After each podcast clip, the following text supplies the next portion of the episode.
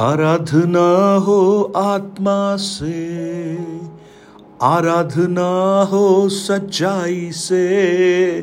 हर एक जीव जिसमें हो प्राण, यहोवा की आराधना करे। आराधना हो आत्मा से, आराधना हो सच्चाई से। हर एक जीव जिसमें हो प्राण, यहोवा की आराधना करें। गुड मॉर्निंग प्रेज लॉर्ड दिन की शुरुआत परमेश्वर के वचन के साथ। मैं पास्टर राजकुमार, एक बार फिर से आप सब प्रिय भाई बहनों का इस प्रातकालीन वचन मनन में स्वागत करता हूँ। आज मेरी प्रार्थना है, परमेश्वर अपने वचन के द्वारा आपके जीवन को अनुग्रहित करे, आशीषित करे। आज शुक्रवार है और मसीही जगत में आज का दिन उपवास के दिन के रूप में मनाया जाता है। अब बहुत से कलिसियाओं में, व्यक्तिगत जीवनों में आज के दिन को, आज उपवास के दिन के रूप में वो घोषित करते हैं। और यीशु मसीह ने भी उपवास के विषय में हमें कुछ शिक्षाओं को दिया है। और आज मैं आपका ध्यान उन्हीं बातों की ओर, जो प्रभु यीशु ने हमें सिखाई हैं, उपवास के विषय में बताना चाहता हूँ।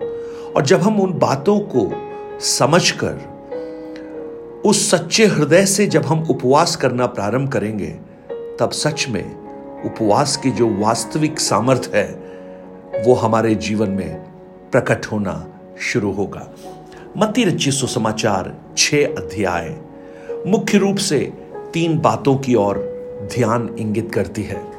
प्रभु यीशु मसीह दान के विषय में कि जब आप देते हो तो आपका हृदय कैसा होना चाहिए? प्रार्थना के विषय में जब आप प्रार्थना करते हो तो कैसे प्रार्थना करनी है? और उपवास के विषय में कि किस प्रकार एक सच्चा उपवास किया जाता है? और वो शुरू होता है सोलह वचन से। प्रभु यीशु कहते हैं, जब तुम उपवास करो तो कपटियों की नाई तुम्हारे मुँह पर उदासी न छाई रहे, क्योंकि वे अपना मुँह बनाए रहते हैं, ताकि लोग उन्हें उपवासी जाने। मैं तुमसे सच कहता हूँ, वे अपना प्रतिफल पा चुके हैं। परंतु जब तुम उपवास करो तो अपने सिर पर तेल मलो और मुँह धो। ताकि लोग नहीं, परंतु तेरा पिता जो गुप्त में है, तुझे उपवासी जाने। इस दशा में तेरा पिता जो गुप्त में देखता है, तुझे प्रतिफल देगा। प्रभु यीशु ने कहा, जब तुम उपवास करो। इसका अर्थ है, उपवास हमें करने की आवश्यकता है। लॉर्ड सो जब हम उपवास करते हैं तो क्या होता है?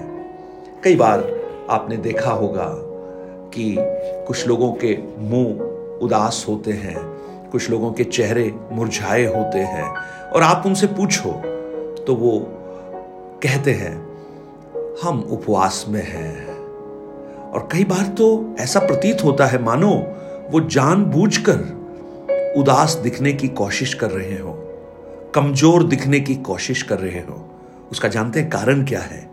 कि लोग उनसे पूछें ऐसा क्यों है? और वो लोगों को बड़े घमंड के साथ ये बताएँ कि मैं उपवास में हूँ। प्रभु यीशु कहते हैं कि वे अपना प्रतिफल पा चुके हैं। सो so, उपवास प्रभु यीशु मसीह ने खुद कर कर दिखाया। मत्ती चार अध्याय उसके तीन वचन में भी हम देखते हैं यीशु ने ती चालीस दिन उपवास किया। और पहली सदी की कलीसिया ने भी उपवास का नमूना प्रस्तुत किया। अंताकिया की कलीसिया को अगर आप देखेंगे, प्रेरितों की पुस्तक तेरा अध्याय, उसके दो वचन में कलीसिया प्रार्थना कर रही थी। उपवास जब हम करते हैं, वो हमें आत्मिक अनुशासन की ओर लेकर चलता है और हमारे जो मुख्य, जो हमारा आकर्षण, जो भोजन है, उसके प्रति हम थोड़ा सा कट होते हैं। उस प्राथमिकता को हम छोड़ते हैं। और हम परमेश्वर की ओर आने की कोशिश करते हैं।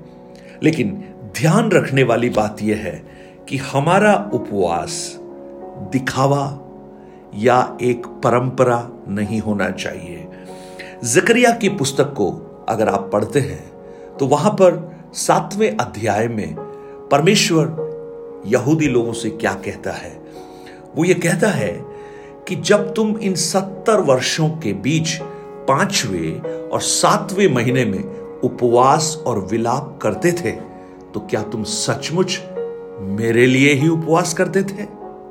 वाह, कैसा एक भयानक प्रश्न है। जिसके लिए कर रहे हैं, उसे ही नहीं मालूम। ओह, परमेश्वर का नाम लेकर उपवास कर रहे हैं, लेकिन परमेश्वर को ही नहीं मालूम।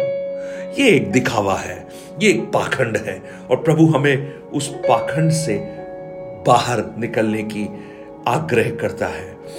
सो so, जब हम पाखंडी बनते हैं वो हमारे चरित्र को और हमारे आत्मिक प्रतिफल को रोक देता है। और हम उस परमेश्वर से अप्रूवल पाने की बजाय जब हमारा उद्देश्य मनुष्यों से थोड़ा सा प्रोत्साहन पाना या शबाशी पाना जब बन जाता है तो हम आत्मिक प्रतिफल से वंचित हो जाते हैं। हम प्रार्थना करते हैं, परंतु हमारी प्रार्थनाओं का कोई उत्तर नहीं मिलता। और हमारे भीतरी मनुष्यत्व में कोई परिवर्तन नहीं होता। और हमारा आत्मिक जीवन, मानो एक खालीपन से गुजर जाता है। और हम उपवास की वास्तविक आशीषें जो परमेश्वर ने रखी हैं उससे हम वंचित हो जाते हैं। और उस बड़े अनुग्रह से जो प्रभु हमारे जीवन में करना चाहता है उससे भी हम वंचित हो जाते हैं। सो so, जब हम लोगों को दिखाने के लिए जब हम उपवास करते हैं तो हमारा आत्मिक जो इन्फ्लुएंस है, वो खत्म हो जाता है। और हम मनुष्यों के बीच में हम प्रखर और इन्फ्लुएंस वाले बनना चाहते हैं। हम लोगों के सामने ये दिखाना चाहते हैं कि हम आत्मिक ज़्यादा हैं, क्योंकि हम अधिक उपवास करते हैं। और आप चुंगी लेने वाले और फरीसी के जीवन को जब आप देखते हैं तो वहाँ इस बात को हम देख पाते हैं कि चुंगी लेने वाला कहता है, मुझे परमेश्वर की ओर देखने का हक भी नहीं है। लेकिन फरीसी अपनी आत्मिकता पर घमंड करता है। सप्ताह में दो बार उपवास करता हूँ। ऐसे लोगों के लिए प्रभु यीशु कहते हैं कि तुम चूना फिरी हुई भीत हो। ऊपर से तो साफ़ सुथरे हो, लेकिन अंदर से मैले हो। किसी ने कहा है सबसे महत्वपूर्ण स्थान एक मसीही व्यक्ति का वो है जो परमेश्वर देखता है यानी हमारे हृदय के भीतर का हिस्सा। और अगर वही परमेश्वर के लिए नहीं है तो बाकी सब दिखावा है। सो so, सबसे प्रथम जो हमें करने की आवश्यकता है इस पाखंड से बाहर निकलने की आवश्यकता के लिए पहला कदम आप परमेश्वर के साथ ईमानदार बने। ईमानदार बने। आपके व्यक्तिगत जीवन में, आपके रहस्यमय जीवन में जब आप परमेश्वर के साथ ईमानदार होंगे तो आपका रिश्ता प्रभु के साथ जुड़ना प्रारंभ होगा। और फिर आपके उपवासों का फल आपके जीवन में मिलना प्रारंभ होगा। सो आज जब आप उपवास के लिए अपने आप को तैयार कर रहे हैं, अगर अभी तक नहीं सोचा है तो कीजिए, क्योंकि उपवास स्वर्ग की सामर्थ्य को प्रकट करता है। जहाँ भी पवित्र शास्त्र बाइबल में प्रार्थना के साथ उपवास को जोड़ा है, वहाँ पर अद्भुत अद्भुत काम हुए हैं। चाहे वो मुर्देकाई एस्तर के जीवन में क्यों ना हो? संपूर्ण यहूदियों के विनाश की जो योजना थी, उपवास और प्रार्थना ने उसे बदलकर शत्रुओं को ही समूल सत्यानाश कर दिया। प्रेस यहोशाफात के जीवन में जब एक कठिन तकलीफ़ आई, उसने सब इज़राइल के लोगों को उपवास के लिए प्रोत्साहन दिया। परमेश्वर ने उन्हें विजय दी। आइए प्रियो उपवास के लिए अपने आप को तैयार करें, लेकिन ये उपवास दिखावे का नहीं हो।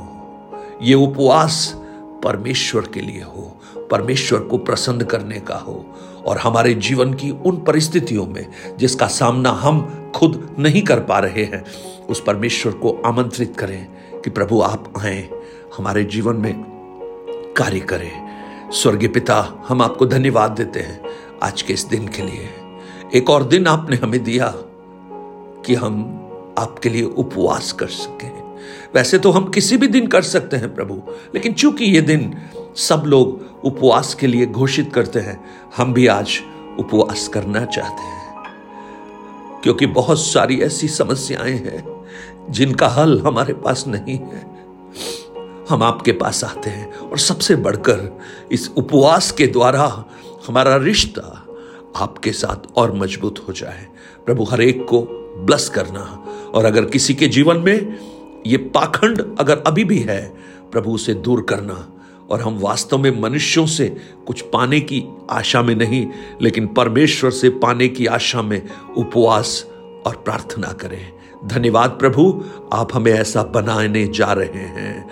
धन्यवाद। हम लोगों से वाहवाही सुनने की बजाय हम आपसे उन आत्मिक आशीषों को प्राप्त कर सकें। यशु के नाम से।